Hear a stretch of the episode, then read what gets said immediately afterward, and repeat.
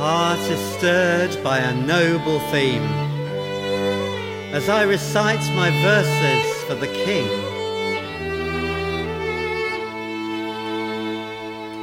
My tongue is the pen of a skillful writer.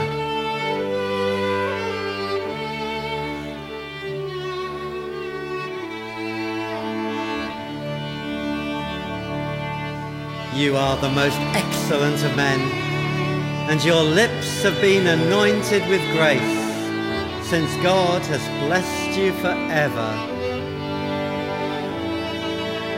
Gird your sword upon your side, O mighty one.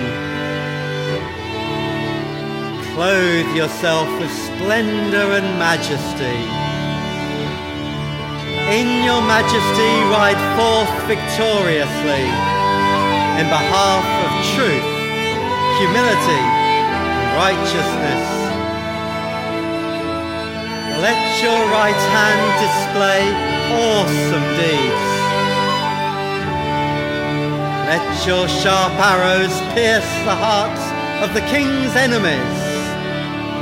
Let the nations fall beneath your feet.